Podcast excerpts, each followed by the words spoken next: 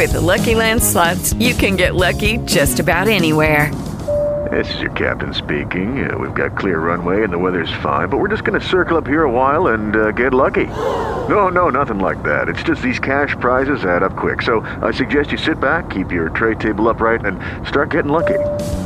Play for free at LuckyLandSlots.com. Are you feeling lucky? No purchase necessary. Void where prohibited by law. 18 plus terms and conditions apply. See website for details.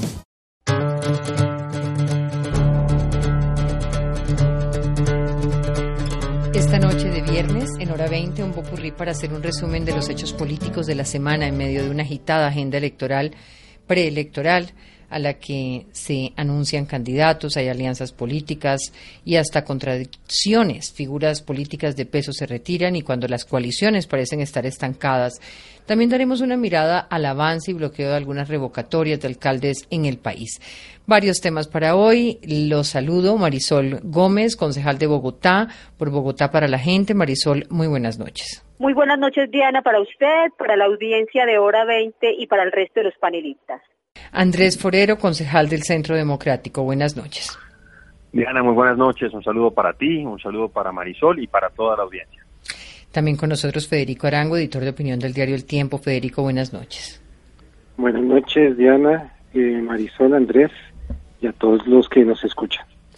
Alfredo Schlesinger, supervisor del área de asuntos públicos de Burson Cohen Golf. Gracias por estar con nosotros. Buenas noches. Hola Diana, muy buenas noches. Eh, extiendo el saludo a toda la mesa de trabajo y a quienes nos escuchan esta noche. Pues vamos a empezar por hablar de todos los movimientos políticos de cara a las elecciones del 2022, un poco para analizar lo que, lo que ha venido pasando. Y voy a empezar por Petro. Voy a empezar por las noticias que tienen que ver con el pacto histórico y ahí vamos a ir poco a poco en cada eh, lugar del espectro ideológico. Hablemos de Gustavo Petro y el aterrizaje del líder cristiano Alfredo Saade como precandidato en la coalición de izquierda, pues aunque hace algunas semanas el mismo señor dijo que se retiraba del pacto histórico ante las dificultades en la coalición, finalmente esta semana se hizo el anuncio argumentando que comulgaba con la política de justicia y desarrollo social de Petro. No obstante, anunció el anuncio no cayó bien, no cayó bien en sectores del pacto histórico ante la agenda antiprogresista de SAADE en estar en contra de asuntos como el aborto, el matrimonio entre personas del mismo sexo y hasta sus críticas en el tema del coronavirus.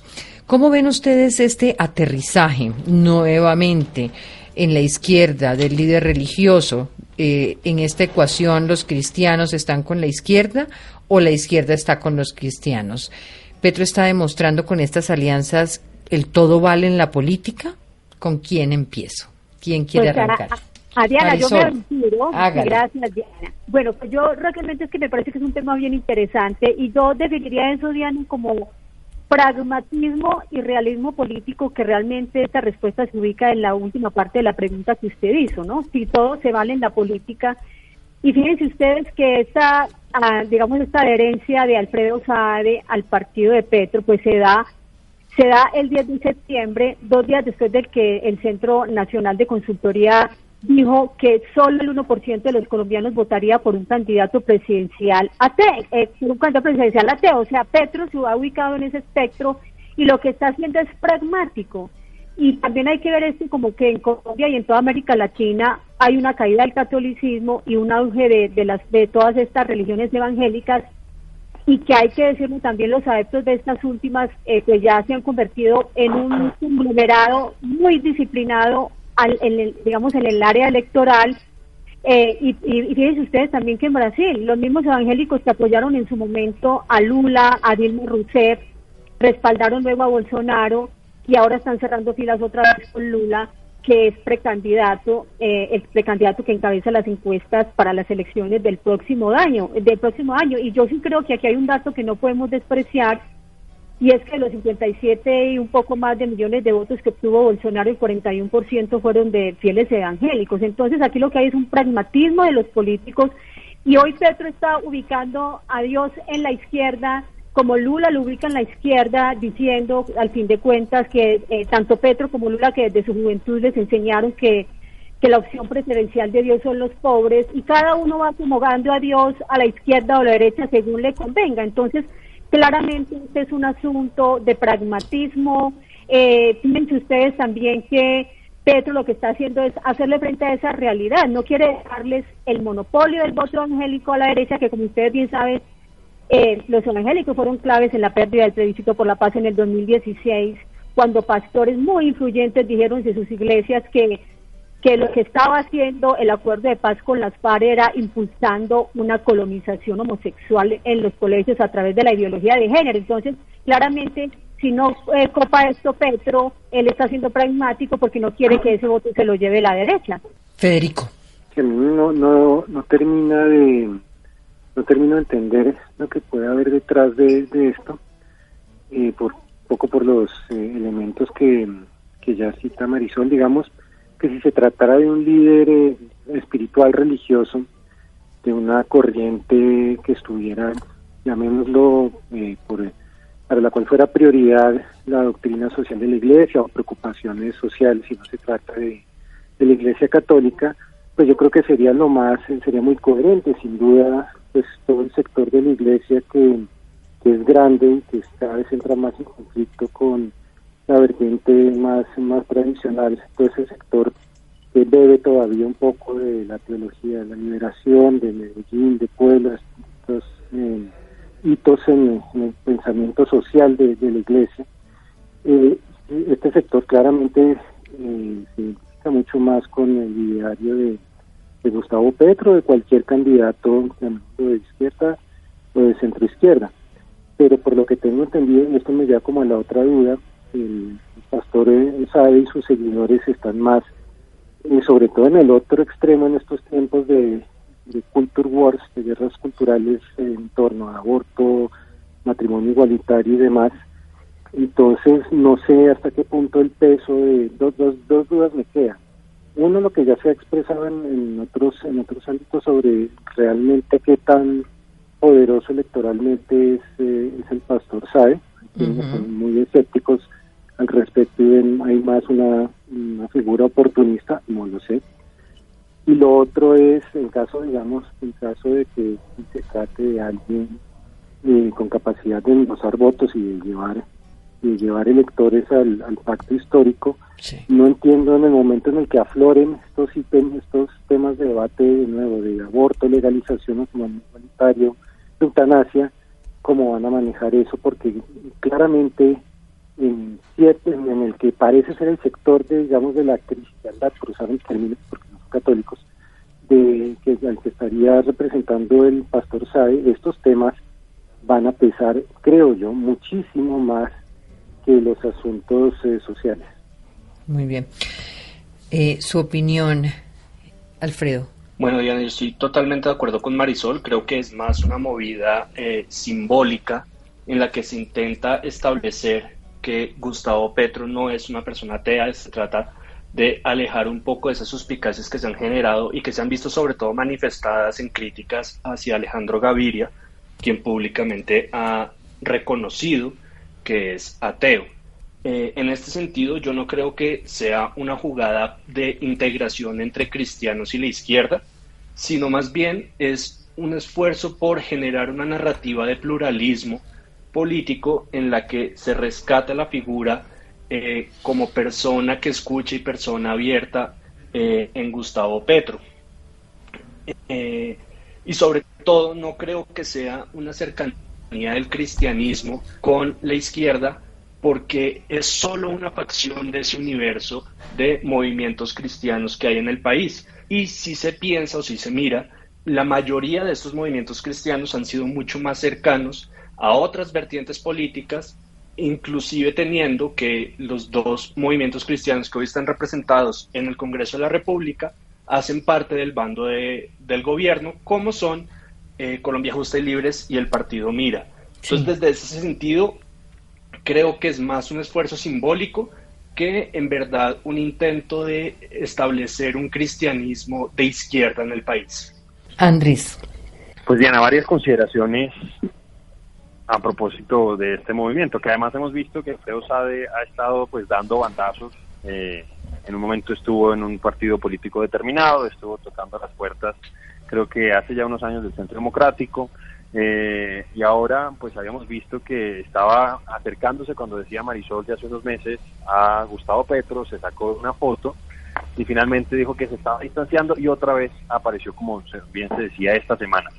Yo creo que esto refleja, eh, sobre todo por el discurso que ha tratado de mantener eh, Gustavo Petro, porque él dice que él es un político distinto a los demás, que él no hace parte del establecimiento, que todo lo que está alrededor de él son acuerdos de orden programático y aquí lo que uno ve, como decía Marisol, pues realmente es una movida estrictamente pragmática.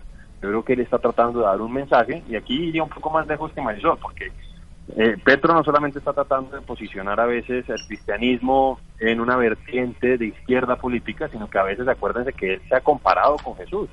Me acuerdo que en la elección pasada se comparaba con Moisés y en esta campaña ya vimos, creo que fue en Barranquilla, que fue un poquito más lejos y se comparó con Jesús. Entonces, esto no lo distancia mucho, por ejemplo, de César Gaviria. Acuérdense ustedes de que César Gaviria, a pesar de que en su momento le había cerrado las puertas del liberalismo a Vivian Morales, diciendo que tenía que apurar prácticamente sus creencias religiosas, finalmente, por lo menos en el Consejo de en las elecciones, decidió abrirle el espacio a eh, una representante de la Misión Carismática Internacional para que encabezara la lista del Partido Liberal precisamente con la calculadora en la mano. En ese momento fue César Gaviria y ahora vemos que Gustavo Petro, a pesar de ese discurso que, a veces pretende eh, mostrarlo como una persona distinta a los ejercicios de cálculo político, vemos que está con calculadora en mano haciendo eso. Yo creo que esto pues es un, un paso adicional que él ya ha venido dando, por ejemplo, con algunos de los representantes de la política tradicional, como Roy Barreras, como Armando Benedetti. Vimos incluso, no sabemos qué va a pasar finalmente, creo que eso fue en el departamento de Bolívar, donde eh, incluso había la posibilidad de que una persona que era esposa, creo, de un ex paramilitar, Sandra Villadiego, hiciera parte de las listas del pacto histórico al Congreso de la República. Entonces yo creo que esto refleja eso, yo creo que refleja a Gustavo Petro tratando de congraciarse eventualmente con el voto cristiano, con la calculadora en la mano, yendo con una persona que en principio representa todo lo espiritual. Quizá no tanto en el tema del coronavirus, donde yo creo que en el caso de Gustavo Petro también vimos desinformación por su parte. Pasemos, pasemos a mirar otra, al otro lado, al otro lado, bien al otro lado, el anuncio del expresidente y senador Álvaro Uribe de no presentarse al Senado para las próximas elecciones. Ese anuncio se, se suma al de no expresar preferencia por ningún candidato presidencial esto a causa del proceso judicial que cursa en su contra por el supuesto uso de falsos testigos y el anuncio se da en medio de uno de los peores momentos para la imagen de Uribe, pues en la última encuesta de Inbamer Poll se ubica en un 25% de aprobación, la peor cifra desde 1996. Mi pregunta aquí para ustedes es qué significa para el Centro Democrático y para la política del país la salida de Uribe, al menos del plano electoral y de las candidaturas, y esto amarrado a cómo están viendo ustedes eh, las candidaturas de ese centro democrático. si le parece... Sí, Marisol. Eh, arrancó. Mire, yo lo que creo es que esto para el, Centro Democrático, si fuera verdad, sería un golpe porque el Centro Democrático pues lo necesita, es un partido caudillista que depende básicamente, Diana, depende y ha dependido siempre de la figura de Álvaro Uribe. Ahora, yo no creo que el ex senador Álvaro Uribe tenga fin en la política, ¿cierto? Él es un caudillo y yo diría que el expresidente es un animal político de esos escasos como lo fue Chávez, como lo es Lula, como lo es López Obrador, eh, incluso Petro en Colombia, todos ellos son del tipo de caudillos que van a hacer política hasta el fin de sus días, eso en primer lugar.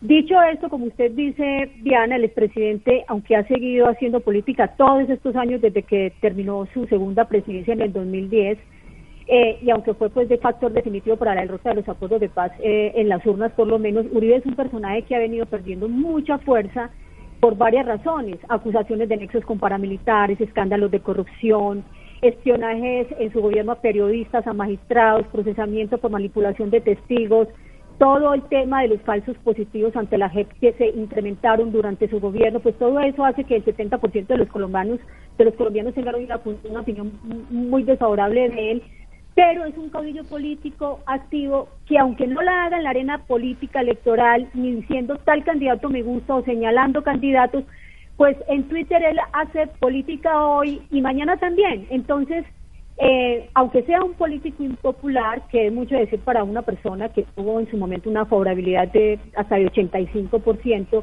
pues eso no lo va a retirar nunca, nunca de la política y eso que el mismo expresidente pues ha sugerido que le duele ese declive eh, político, pero él se va a morir haciendo política, como se murió Chávez y como seguramente se va a morir Petro haciendo política, Diana. Los escucho. Andrés. Diana, sí, si me dejas ahí meter, meter la cucharada a propósito de lo que dice Marisol, pues yo naturalmente no, no, no, no, no, creo que, que no, no compararía jamás al expresidente Uribe con, con Hugo Chávez.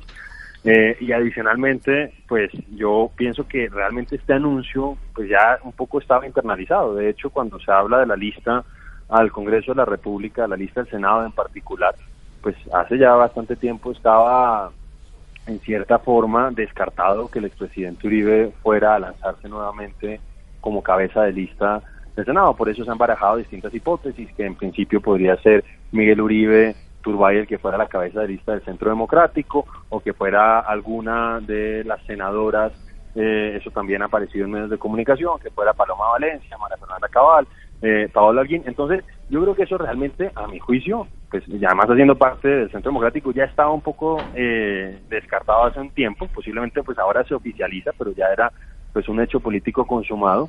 Y eh, siento que, pues a diferencia un poco de lo que plantea la, concejal Marisol, que además pues dice que, el Centro Democrático es un partido pues caudillista, obviamente es un partido que, que tiene un líder fuerte, que es el expresidente Uribe, eh, pero pues si ella me habla del nuevo liberalismo, por ejemplo, uno ve que pues ese sí es un partido que sigue haciendo política, por ejemplo, con la imagen de Luis Carlos Galán, que básicamente es un activo muy fuerte que ellos tienen y que me parece que, es legítimo que lo hagan. Yo creo que pues Carlos Galán tuvo una eh, y, no, por eso yo diría que Luis Carlos Galán necesariamente es un caudillo. Él representó unas ideas importantes en el país, tuvo una gravitación significativa en la política colombiana, igual por ejemplo que en el caso de Álvaro Gómez con el nuevo movimiento político que aparentemente también recibiría la, personería jurídica que de, eh, del Movimiento de Salvación Nacional. Digo eso porque pues no se necesita ser un caudillo o comparar a alguien con Chávez para pues reconocer la relevancia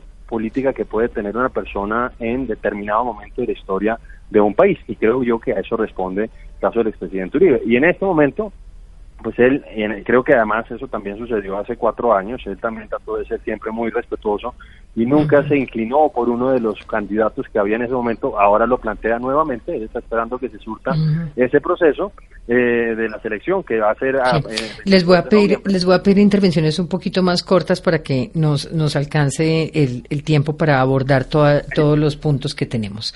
Concluya, por favor. Sí. Claro que sí. Y, lo, último que diría es que, claro, pues una persona que ha tenido una figuración durante 20 años, pues es normal que en un momento determinado tenga cierto nivel de desgaste. Sí. Alfredo, Federico. Sí, sí, dos comentarios eh, supremamente precisos. El primero es que el solo hecho de, eh, ostentar el título de expresidente eh, lo hace relevante en la política y lo hace relevante en la política hasta el fin de sus días, como lo son relevantes en muchas cuestiones el expresidente Gaviria, el expresidente Samper, el expresidente Pastrana e incluso el expresidente Santos. Entonces la vigencia política de Uribe no se va a perder porque esté o no esté en la política electoral a nombre propio. Ahora, ¿qué es lo más, lo más importante o lo más interesante acá?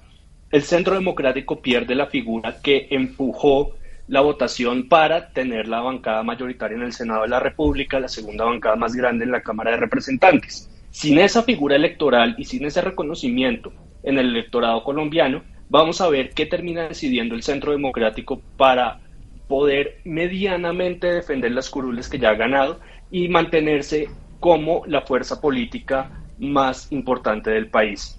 Eh, creo que ese reemplazo va a ser supremamente complicado y no creo que, sea posible efectivamente que logren llenar tantos votos. Federico, ¿hay un impacto real en, la, en el no lanzamiento de Uribe al Congreso y la escogencia de un candidato del Centro Democrático para el 22, en opinión suya? Yo creo que sí, en, en materia de la lista al Congreso, eh, sin duda, yo no veo dos cosas, pues no veo una figura que, que pueda proponer los votos que pone Uribe en una, como cabeza de una lista eh, cerrada, eh, por un lado, y tampoco veo eh, no, no, no veo que se que en caso de que decían que sea cerrada entiendo que no eh, a, una masa de votantes eh, acudiendo a, a marcar el, el logo del Centro Democrático por ser por ser el Centro Democrático y ya un poco, en este caso eventual, desligado desligado de Uribe. Entonces yo, yo sí creo que hay un ahí va a haber un lo va a sentir el partido el, el partido Centro Democrático. Eh, en materia de pues en, términos ahí sí de lo que viene en adelante que pues, se va a ver reflejado en la escogencia de del candidato a la presidencia yo veo ahí un tema muy interesante y que no, no tengo la respuesta pero sí veo como hay unas fuerzas, eh, así como Álvaro Uribe fue una figura que surgió en un momento histórico con un origen muy claro de una historia de vida amarrada al conflicto y a cuestiones profundamente sensibles y problemáticas para el país, más allá de la valoración que, uno puede hacer, y que apareció en un momento dado y bueno, tuvo la trascendencia, el impacto brutal que ha tenido para bien o para mal. Eh, siento que el país ha cambiado, que las circunstancias han cambiado, y que en este momento ya eh, estamos ante otra realidad que va a dar pie eh, a, nuevos pues a nuevos liderazgos para los cuales y a eso voy eh, la figura de, del presidente del expresidente mm. Uribe dentro del partido ya podía empezar a ser un, lastre un peso y ya podía ya, ya se empezaba a ver que que era necesario o se puede interpretar que ya esta figura que todavía guarda ciertas formas Hey guys, it is Ryan. I'm not sure if you know this about me, but I'm a bit of a fun fanatic when I can. I like to work, but I like fun too. It's a thing. And now the truth is out there. I can tell you about my favorite place to have fun. Chumba Casino. They have hundreds of social casino style games to choose from with new games released each week. You can play for free anytime, anywhere and each day brings a new chance to collect daily bonuses. So join me in the fun. Sign up now at ChumbaCasino.com. No purchase necessary. BGW. Void prohibited by law. See terms and conditions. 18 plus. Que todavía tiene, digamos, unos, una manera de hacer política eh, a la antigua, por, por, por generalizar mucho, empieza ya, en cierta manera, podría decir, a estorbar de cara a los liderazgos que surgen obedeciendo a este al país de, este siglo, no del siglo pasado, que es en el que se enraiza, digámoslo así, el liderazgo de Uribe. Y como estamos hablando de las coyunturas de la semana, eh, faltan dos coyunturas políticas, lo que ocurrió en el centro-centro y lo que ocurrió con el, anuncio de la candidatura definitiva, la de David Barguil, senador de la República y recién designado eh, candidato a la presidencia por el Partido Conservador. Sobre esta candidatura, eh, pues hay que analizar cómo aterriza. Aterriza en la coalición, esta candidatura podría aterrizar en una coalición de centro que iría a consultas en marzo durante las legislativas eh, se ha planteado eso, siendo el conservatismo pues, pues mucho más cercano a, al otro lado. Barguil anunció en su discurso que está enfocado en asuntos como la pobreza, el desarrollo regional, asuntos de género, al tiempo que deja ver una oposición a temas como aborto, apoyo al fracking y al glifosato y además pues ha liderado una cantidad de temas en lo que tiene que ver con el sector financiero. ¿Cómo cae esta candidatura sobre todo en la derecha y qué, y qué esperar de este nuevo competidor dentro de la baraja que hay? Teniendo en cuenta que hablábamos de un Juan Carlos Echeverry, así fuera por firmas, y un Mauricio Cárdenas eh, dentro de la agrupación azul a mí me parece una movida muy interesante del, Partido Conservador porque pues eh, claramente están eh, aproximándose mucho más eh, al centro que a una franja derecha que de pronto ya es en la que ya el centro democrático quien sea su aspirante pues pisa pesa muy fuerte. Creo que David Barguil puede tener en su, momento pues las maquinarias o el apoyo digámoslo del Partido Conservador que, que es, que pesa, pese a todo todavía pesa, yo no lo, no lo despreciaría y tiene además, como lo decías Diana, ha tenido unas banderas que a mí me parecen... Okay, round two. Name something that's not boring. laundry? Ooh, a book club. Computer solitaire, huh? Ah, sorry, we were looking for Chumba Casino. That's right. ChumbaCasino.com has over 100 casino style games. Join today and play for free for your chance to redeem some serious prizes. ChumbaCasino.com. No purchase necessary. Void where prohibited by law. 18 plus terms and conditions apply. See website for details. Hey guys, it is Ryan. I'm not sure if you know this about me, but I'm a bit of a fun fanatic when I can. I like to work, but I like fun too. It's a thing. And now the truth is out there. I can tell you about my favorite place to have fun Chumba Casino. They have hundreds of social casino style games to choose from, with new games released each week. You can play for free anytime, anywhere and each day brings a new chance to collect daily bonuses. So join me in the fun. Sign up now at ChumbaCasino.com. No purchase necessary. VGW Group. Void were prohibited by law. See terms and conditions. 18 plus. hasta cierto punto innovadoras o hasta, descon- hasta sorprendentes, llamémoslo así, eh, dado el personaje que pueden entrar a, y que sin duda se van a sintonizar con, con eh, un electorado que en este momento no tiene quien lo, o que no ha encontrado un candidato que le tiene miedo a Petro, que cree que ya seguir con, tan- con, con otro candidato del Centro Democrático o, o- o seguir con alguien que represente de alguna manera la continuidad de Duque, pues tampoco. Entonces, a mí me parece que sí es una, es una movida cuando menos interesante y le veo pues potencial de crecimiento. Marisol. Pero Diana, Eh, eh, Andrés, Andrés. Creo que estaba hablando era Federico. Sí, le doy la palabra a Andrés. Ah, bueno, perfecto. Sí, eh, Diana, no. Yo, yo qué siento, yo pienso que es una apuesta interesante del Partido Conservador. Obviamente yo pues estoy pendiente de cuál va a ser el candidato de mi partido, pero yo creo que David Barguil representa pues eh, renovación dentro del Partido Conservador. Es un senador joven, bastante exitoso, ha sacado recientemente proyectos interesantes que yo creo que pues eh, la gente los ve con buenos ojos, por ejemplo el de Borrón y Cuenta Nueva. En el caso de la costa, pues hasta donde sé, él también tiene como pues, cierta favorabilidad por la posición que tuvo durante tanto tiempo a propósito del tema de Electricaribe. Entonces yo creo que, que es una apuesta interesante. Eh, ahí coincide con Federico que yo creo que puede ser un candidato que crezca, que me parece un mensaje bueno del Partido Conservador y espero que, eh, como tú lo planteabas al principio, Diana, podamos converger en una gran consulta de centro derecha el 13 de marzo para definir cuál va a ser el candidato de este sector político. Muy bien. Eh, ¿Quién me falta en este? Marisol, Diana. Marisol, Marisol. Porque tengo una opinión distinta, Diana. Mire, yo creo que si bien es de verdad un rostro joven del conservatismo y que como congresista, pues Barguila ha movido temas tan interesantes como legislar contra los abusos bancarios, que ese es un tema, digamos, que entre la opinión pública cala muy bien.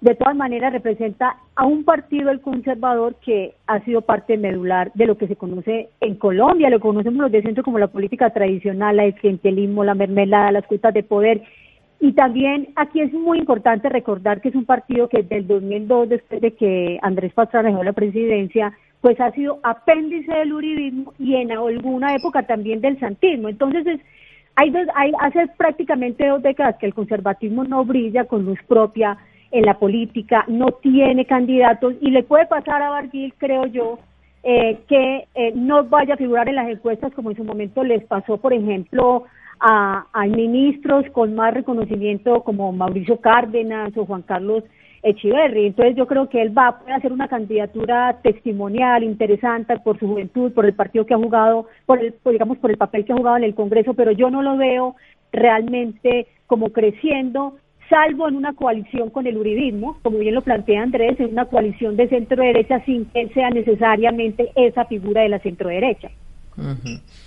Tengo que hacer una pausa, pero al regresar, al regresar vamos a hablar eh, de la coalición de centro y todo lo que ocurrió esta semana.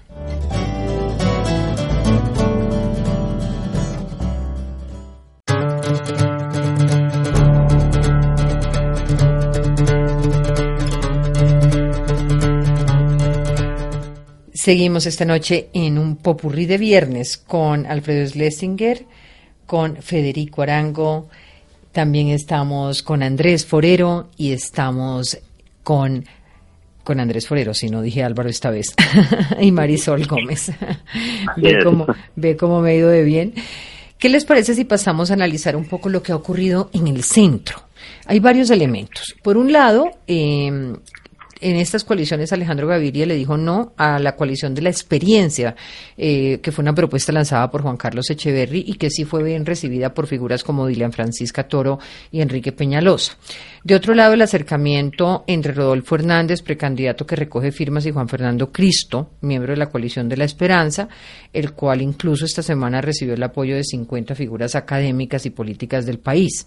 Pero también está esta reunión de Alejandro Gaviria con la coalición de la Esperanza, en la que hubo definitivamente una distancia y en la que Alejandro Gaviria termina parándose en una raya y diciendo, eh, propongo encontrar una coalición eh, más allá de la coalición de la esperanza, una coalición de centro más ampliada y más fortalecida, pero en las encuestas uno de los miembros de esa coalición de la esperanza, que es Sergio Fajardo, eh, está pues prácticamente de segundo lugar después de Petro para las presidenciales. Con lo cual vemos una coalición llena de personajes, de personalidades, que no está eh, enfocada o por lo menos no está mandando una ruta, no está clara la ruta para elegir a uno solo. ¿Cómo ven lo que está pasando en este rumbo? ¿Se están erosionando eh, estas coaliciones de, del centro?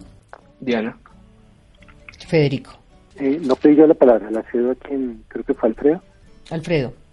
Sí, sí. Sí. y porque quería también conectar muy brevemente con, con el anterior tema, con el tema de David Barguil lo que estamos viendo es que va a haber una carrera entre tres candidatos. No sabemos quiénes son esos candidatos, pero eso se va a terminar definiendo en las elecciones eh, legislativas en el momento en que también se hagan las eh, votaciones preliminares entre las diferentes coaliciones. De esa manera, creo que el intento de David Barguil es el de poder eh, llegar a esa, a esa consulta entre varios partidos de, con, con una candidatura fuerte para poder, eh, digamos, disputarle al centro democrático eh, ese lugar en eh, siendo el candidato de la derecha.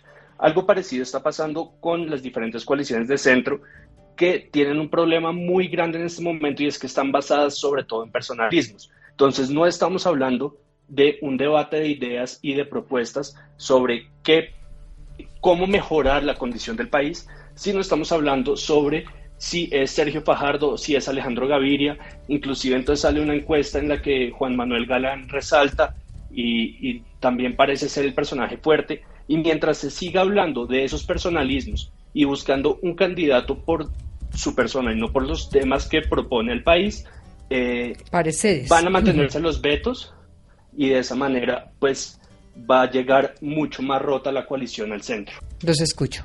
Andrés, bueno, creo, Marisol. Bueno, gracias Diana. Mire, yo lo que creo es que, eh, como bien dice Alfredo y usted también lo mencionó antes, hasta ahorita estamos en un tema de personalismo y yo creo que el portazo que esta semana le dio Alejandro Gaviria a la coalición de la esperanza, lo que hizo fue, digamos, hacer algo que quería evitar y es darle la razón a quienes venían advirtiendo que él era el gallo tapado del expresidente César Gaviria. O sea, ya no es un gallo tapado, es un gallo ya destapado del Partido Liberal, pero de la facción del Partido Liberal que, que encabeza César Gaviria. Ahora, y yo creo que ahí, volviendo al tema de los personalismos, a mí lo que más grave me parece es que entre más candidatos de centro haya, porque cada uno se está centrando en sí mismo y no en las causas, como dice Alfredo, entre más candidatos de centro, de centro izquierda se presenten a la primera vuelta electoral de mayo próximo, pues más posibilidades vamos a dar de que opciones extremistas como la de Petro o, la, o del que diga Uribe lleguen a la presidencia del 2018, porque así va a ser aunque Uribe diga que no va a señalar más. El público probablemente no, pero yo no creo que eso sea en su vida privada. Yo creo que el único camino eh, para el centro político es la unidad, la unidad a toda costa, esto es lo que deben buscar. Y yo sí creo que entonces volver a, a, digamos, abrir el camino para que pase lo que en el 2018, cuando Petro y Duque se colaron a la segunda vuelta, pues por el quiebre entre Fajardo y Humberto de la Calle sería muy lamentable para la historia naciente apenas, porque hay que decirlo, naciente apenas de un centro que quiere precisamente llegar para sacar de la polarización de Petro, de Uribe, en fin, yo creo que lo peor que le puede pasar es que vayan divididos. Yo sí también sé eh, de buena fuente que hay personas, digamos, eh, con mucha experiencia, pero sobre todo con mucha credibilidad, que están tratando de que Alejandro Gaviria y quienes hoy conforman la, la, coalición de la esperanza como Fajardo, Juan Manuel Galán, que hoy tiene la menor, eh, la mayor favorabilidad de todos, el mismo Robledo, el mismo Cristo, incluso Humberto de la Calle, pues eh, entren y se junten antes de que se vaya a una votación, que vayan todos juntos a elegir el único precandidato a la presidencia para las, presidenciales de mayo. Yo creo que lo que mejor puede pasar y ojalá quienes están trabajando por, por digamos, tras escena para esa unión, pues lo logren, porque creo que lo que está pasando hoy no le hace bien al país y pues va a permitir que quedemos en manos de un extremo como nos ha pasado en las últimas elecciones, Diana. Diana, Yo me pues, referiría a una paradoja que veo Sí, aquí. Federico.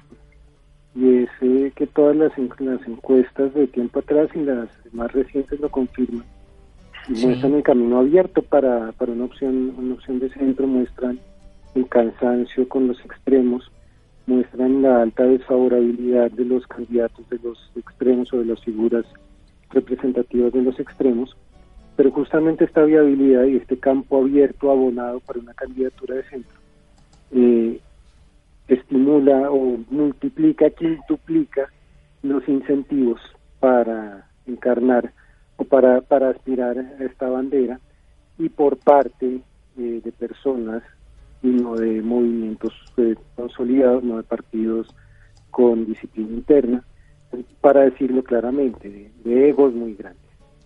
Y esto, como ya lo decía Alfredo, eh, lleva la, la disputa por esta bandera a un tema de, de egos, de roce de personas, de, de asuntos más eh, que tienen que ver más con cada persona que con, con los problemas eh, del país. Yo que quería como para cerrar citar algo que le di hace un tiempo en Twitter, bueno, la semana pasada decía arroba Sergio Guzmán, que no conozco, pero me llamó mucha atención, dice, el centro es como Duván Zapata cuando juega con la selección, tiene todo el potencial, ha demostrado capacidad en otros equipos momentos, pero cuando se juega en la camiseta, la cabeza lo, lo jode, dicho coloquialmente. Es un Ujú. poco así la situación del centro, y Duván Zapata nada, que hace gol con la selección, y está difícil, ojalá haga. Duván Zapata el gol. ¿Sobre, ¿Sobre qué temas ustedes cuatro esperarían que empezaran a darse los grandes debates del país? Me gustaría que cada uno escogiera uno. Eh, le pediría a Federico, por ejemplo, plantear cómo se imagina eh, el, la propuesta electoral en el tema de cambio climático y de cara a las propuestas de Duque en Glasgow. Eh, gracias, gracias. No, claramente, claramente hay que hay que ir a las a las raíces de lo que está moviendo esta maquinaria de, de destrucción del ambiente en Colombia, que tiene la, la deforestación disparada que, que no se ha logrado contener, no obstante, estrategias eh, Artemisa y demás que tienen la minería contaminando los ríos, pues estamos hablando de lo básico de la vida, que yo creo que esa medida tiene que ser prioritario. Eh, ¿Y cuáles son las causas? Mm, ¿Cómo se iría la causa? Replanteando eh, un modelo de sociedad para que para que sea eh, mucho más más incluyente y no tengamos que afrontar todos los problemas por la vía de la represión con las cánceres con aspirina.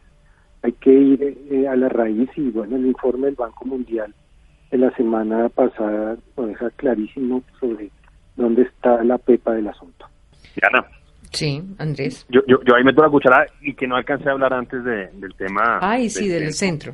Sí. Sí, no, yo, yo una cosa, yo, por ejemplo, quedé un poco desconcertado con la posición que asumió Alejandro Gaviria. Yo tengo diferencias ideológicas con Alejandro Gaviria, pero me parece un tipo intelectualmente muy válido y pensé que él iba a ser capaz como de aglutinar eh, el centro, pero lo he visto que está echándole portazos tanto a la centroizquierda como a la centroderecha y a la final uno pues está viendo que se está quedando solo.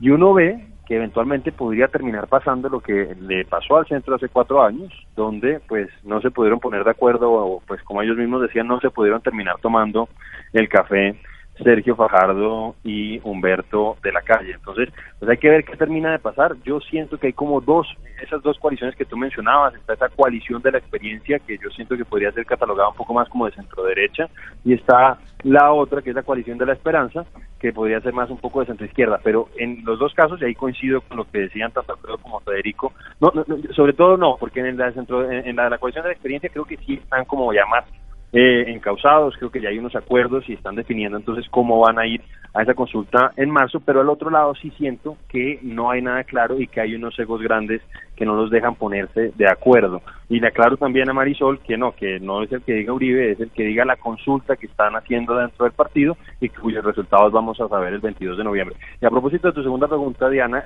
¿cuál creo yo que puede ser un tema importante? Pues un- por un lado, pues está el tema de cómo se va a eh, acentuar o cómo se va a potenciar aún más todo el proceso de recuperación económica de la pospandemia y por otro lado, sobre todo a la luz de lo que yo siento como concejal de Bogotá y que creo que también está viviendo en otros lugares del país, es el tema de la seguridad y a veces asociado al tema de la justicia, Diana. Yo creo que yo creo que los candidatos van a tener que abordar la necesidad de una reforma a la justicia, porque no sé si veían las, las, cifras de estos días que mostraban cómo de 6.000 capturados en, en, lo corrido del año prácticamente hay 4.800 que han, o 4.500 que han quedado en libertad. Entonces yo creo que eso muestra a todas luces la necesidad de que haya una reforma a la justicia. Bueno, yo Diana, yo quisiera decir lo siguiente frente a los temas que deberían aglutinar a, digamos, cualquier eh, digamos, coalición que se haga o, de candidato independiente a la, a, la, a la, próxima presidencia de Colombia y es dos temas básicamente. En primer lugar, el tema de la corrupción. Yo creo que aquí tenemos que, eh, en su momento se hizo mucha campaña política con, con, con, todo el tema anticorrupción, una consulta anticorrupción, pero en Colombia no ha cambiado nada. Y yo creo que lo que pasó con los 70 mil millones de pesos en el contrato de centros poblados, la pérdida de esos 70 mil millones, más allá de que digan que los van a recuperar, eh, yo creo que el hecho de que Emilio Tapia se haya reciclado, un hombre que participó abiertamente del carrusel de la contratación en Bogotá, que se haya reciclado de una manera tan fácil para volver a contratar con el Estado Nacional, pues lo que nos deja es una lección muy grande que aquí no está pasando nada con los corruptos. Van, pagan unos meses de cárcel, salen y salen ricos, salen además muy ricos y con ganas de más riqueza y Emilio Tapia es apenas un ejemplo, es apenas el, el, el hace parte del porcentaje mínimo, mínimo, digamos, de la corrupción que nosotros destapamos, descubrimos y queremos mostrar, porque a veces también lo que uno encuentra es que la justicia ayuda a tapar. Entonces yo creo que aquí lo que tenemos que evitar es que vuelva a pasar eso, que los corruptos se reciclen y que haya nuevos corruptos. A mí me parece que la lucha contra la corrupción sigue vigente y es un grito de la ciudadanía en la calle todos los días. Dos, mire Diana, en Colombia no es ilegal el clientelismo, no es un delito el clientelismo, pero yo sí creo que algo tiene, eh, digamos, al país como lo tiene es el clientelismo, que es muy propio de los partidos tradicionales.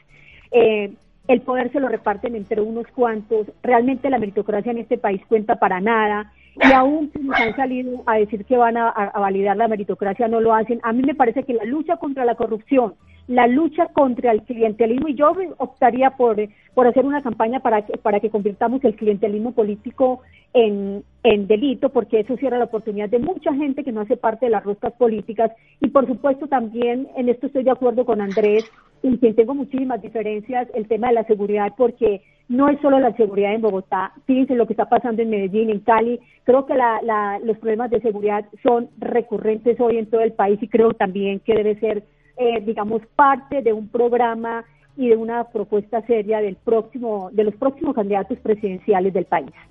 Muy bien. Eh, ¿Quién me falta en este bloque? Para cerrar, entonces, con lo que creo que va a ser eh, el gran tema de esta de esta campaña electoral y sin duda alguna van a ser las tres reformas eh, que están pendientes y que están pendientes desde hace mucho tiempo.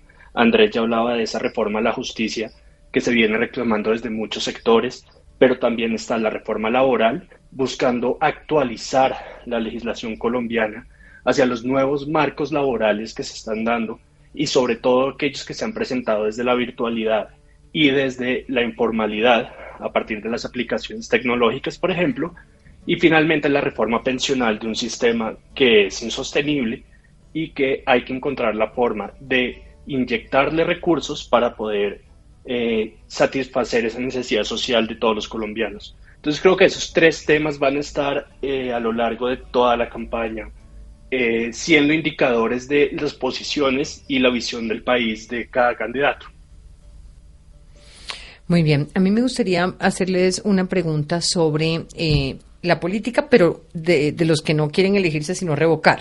Esta semana se cumplía el tiempo límite para entregar las firmas recolectadas a la registraduría y, y, aunque al inicio se estaban recogiendo firmas para revocar a 90 mandatarios, en los últimos días ha llamado la atención el panorama de Cali y Medellín. Por un lado, el comité para revocar a Daniel Quintero recolectó 260 mil tres veces más de las 92 mil exigidas. Por lo tanto, los promotores prevén que en medio de las elecciones legislativas de marzo también se pueda votar la revocatoria del mandato de Medellín. Mientras que en Cali el Consejo Nacional Electoral acaba de prorrogar por tres meses más el tiempo de recolección de firmas. de uno de los dos comités que operan en la ciudad, al que le otorgaron el tiempo apenas lleva 50 mil de las 90 mil necesarias. ¿Cómo se explican ustedes el proceso en Medellín sea al menos exitoso en la recolección de firmas y el de Cali tenga poca acogida, cuando las encuestas demuestran los bajos niveles de aprobación del alcalde Ospina en Cali? Diana, si usted me permite, yo claro, me Marisol. Sí, yo me aventuraría a decir que en el caso de Medellín eh, esa revocatoria avanza porque el alcalde Daniel Quintero se enfrentó a dos adversarios con mucho poder en la capital antioqueña. Ustedes saben, por un lado, pues el uribismo, que aunque ha perdido muchísimo potencial en los últimos años, sigue eh, siendo fuerte en Medellín, y por el otro, la élite empresarial, empresarial de Antioquia. Eh, por un lado, el uribismo no asimiló la sorpresiva derrota que tuvo, eh, pues, obviamente con el triunfo de, de, Daniel Quintero en Medellín en el 2019, eh, a un candidato al que realmente se le daban pocas probabilidades de ganar la alcaldía de Medellín. Pero además, eh, hay que decir que los cambios que hizo Quintero en la dirección de EPM, pues esos cambios abrieron un frente de batalla muy fuerte y, y fue con, los, eh, con el grupo empresarial antioqueño, que ha sido un, grupo empresarial no solo muy influyente en Medellín, sino además un grupo empresarial antioqueño al que hay que decir ha sido parte de la prosperidad de Medellín en esa alianza tan, o sea, es una alianza realmente que debían imitar otras ciudades del país, que es la alianza entre el sector privado y el sector público para sacar grandes obras adelante. Entonces, cuando uno se enfrenta a dos sectores tan poderosos, pues yo sí creo que era mucho más probable que en Medellín hubiera un, hubiera un avance en la recolección de firmas para revocar a Quintero. Ahora, Diana, yo sí creo que más allá de estas revocatorias, a mí me parece que las revocatorias en general terminan siendo un proceso desgastante que no conduce a nada y que no terminan a la hora de llegar a la a la digamos al proceso legal ante la registraduría pues no pasan de haberse una una recolección de firmas. Me parece que es más el desgaste que el resultado final de estos intentos de revocatoria. Por lo menos hasta lo que hasta ahora es lo que ha ocurrido en Colombia y pues yo no sé si Medellín vaya a ser realmente la diferencia en este momento. En ese, en ese yo me yo me uno a lo, que dice Marisol. Un poco poco es como si la revocatoria fuera una herramienta para un país de ángeles, como recordando aquella anécdota de la constitución del siglo XIX, en fin, país de ángeles que no lo somos. Entonces, en, una sociedad civil con otras características diferentes a la nuestra, eh, sin duda es una herramienta necesaria, no, y sigue siendo necesaria, no decir que, que, que no exista. Eh, pero en la realidad que nos toca, en la realidad de, estas dos ciudades y la de Medellín, bueno, es válida y se recurre a ella y bueno, y si avanza eh, hay que respetar porque son las reglas, pero eso no impide, no impide eh, calificar o, ver ahí algo que pasa más por la polarización, por la pugna política de cualquier tipo que por un que por el fortalecimiento de la democracia, por una sociedad civil activa y empoderada. Totalmente de acuerdo, Diana. y quisiera decir que además es un mecanismo de participación ciudadana que, eh, digamos, no se ha terminado de entender en el país, por lo menos por la ciudadanía en general, lo cual es un espacio que aprovechan muchos sectores políticos y muchos movimientos políticos para adelantar las campañas y mantener una vigencia política en las ciudades o departamentos donde se llevan a cabo este tipo de temas. Entonces, básicamente, ¿qué fue lo que pasó en Medellín? Básicamente lo que pasó en Medellín fue que Quintero Calle le ganó al grupo político tradicional y más fuerte en Medellín y esta es la forma en la que ese grupo político busca volver a ganar ese lugar que tenía y que había tenido durante muchísimo tiempo. Esa es básicamente eh, mi lectura sobre lo que pasó en Medellín y sobre cómo se están utilizando este tipo de revocatorias en general. Diana, yo ahí, ahí, pues, a mí también quizá me parecen un poco complicadas las figuras de revocatoria del mandato en un periodo de cuatro años, pero pues son figuras que están en el marco constitucional y pues yo creo que hay que respetar. Yo pues debo decir que pues el uribismo sí perdió la alcaldía, pero si uno revisa las votaciones al Consejo de Medellín, pues uno se da cuenta que realmente fue una votación muy alta y que cuando uno ve los críticos a el alcalde Daniel Quintero no solamente se encuentra uribistas, son personas que puedan haber estado de alguna manera vinculados a, eh, a lo que se denomina pues el grupo empresarial antioqueño. Vemos, por ejemplo, a un concejal que nada tiene que ver con el uribismo, que es Daniel Carballo, que está abiertamente en contra de Daniel Quintero, o un concejal también del Partido Verde, el concejal Duque, que también está abiertamente en contra de Daniel Quintero porque consideran ellos que nada tienen que ver con el uribismo, que lamentablemente Daniel Quintero ha cedido al clientelismo y está echando por tierra avances importantes en términos de gobernanza que independientemente de quién hubiera gobernando la ciudad, porque yo también debo decir, Federico Gutiérrez le ganó al candidato del uribismo hace cuatro, hace ya pues, seis años, y en su momento pues no hubo una revocatoria. Aquí yo lo que siento es que los antioqueños o los, los habitantes de Medellín, algunas personas obviamente, pues están bastante preocupados por lo que está pasando y por eso lo están adelantando. La, la, la, paradoja que tú planteas, Diana, es cierta, que pues uno ve los indicadores de, de Ospina muchísimo más bajos y, ahí sí uno a veces como que no entiende por qué razón los caleños, si están tan, eh, si están tan desgastados, están agotados. Exactamente, si están tan agotados, no han sido capaces de recogerlas. Eh, esperemos a ver si en estos tres meses adicionales que les dieron se puede hacer algo distinto. A ustedes gracias, que tengan un feliz fin de semana.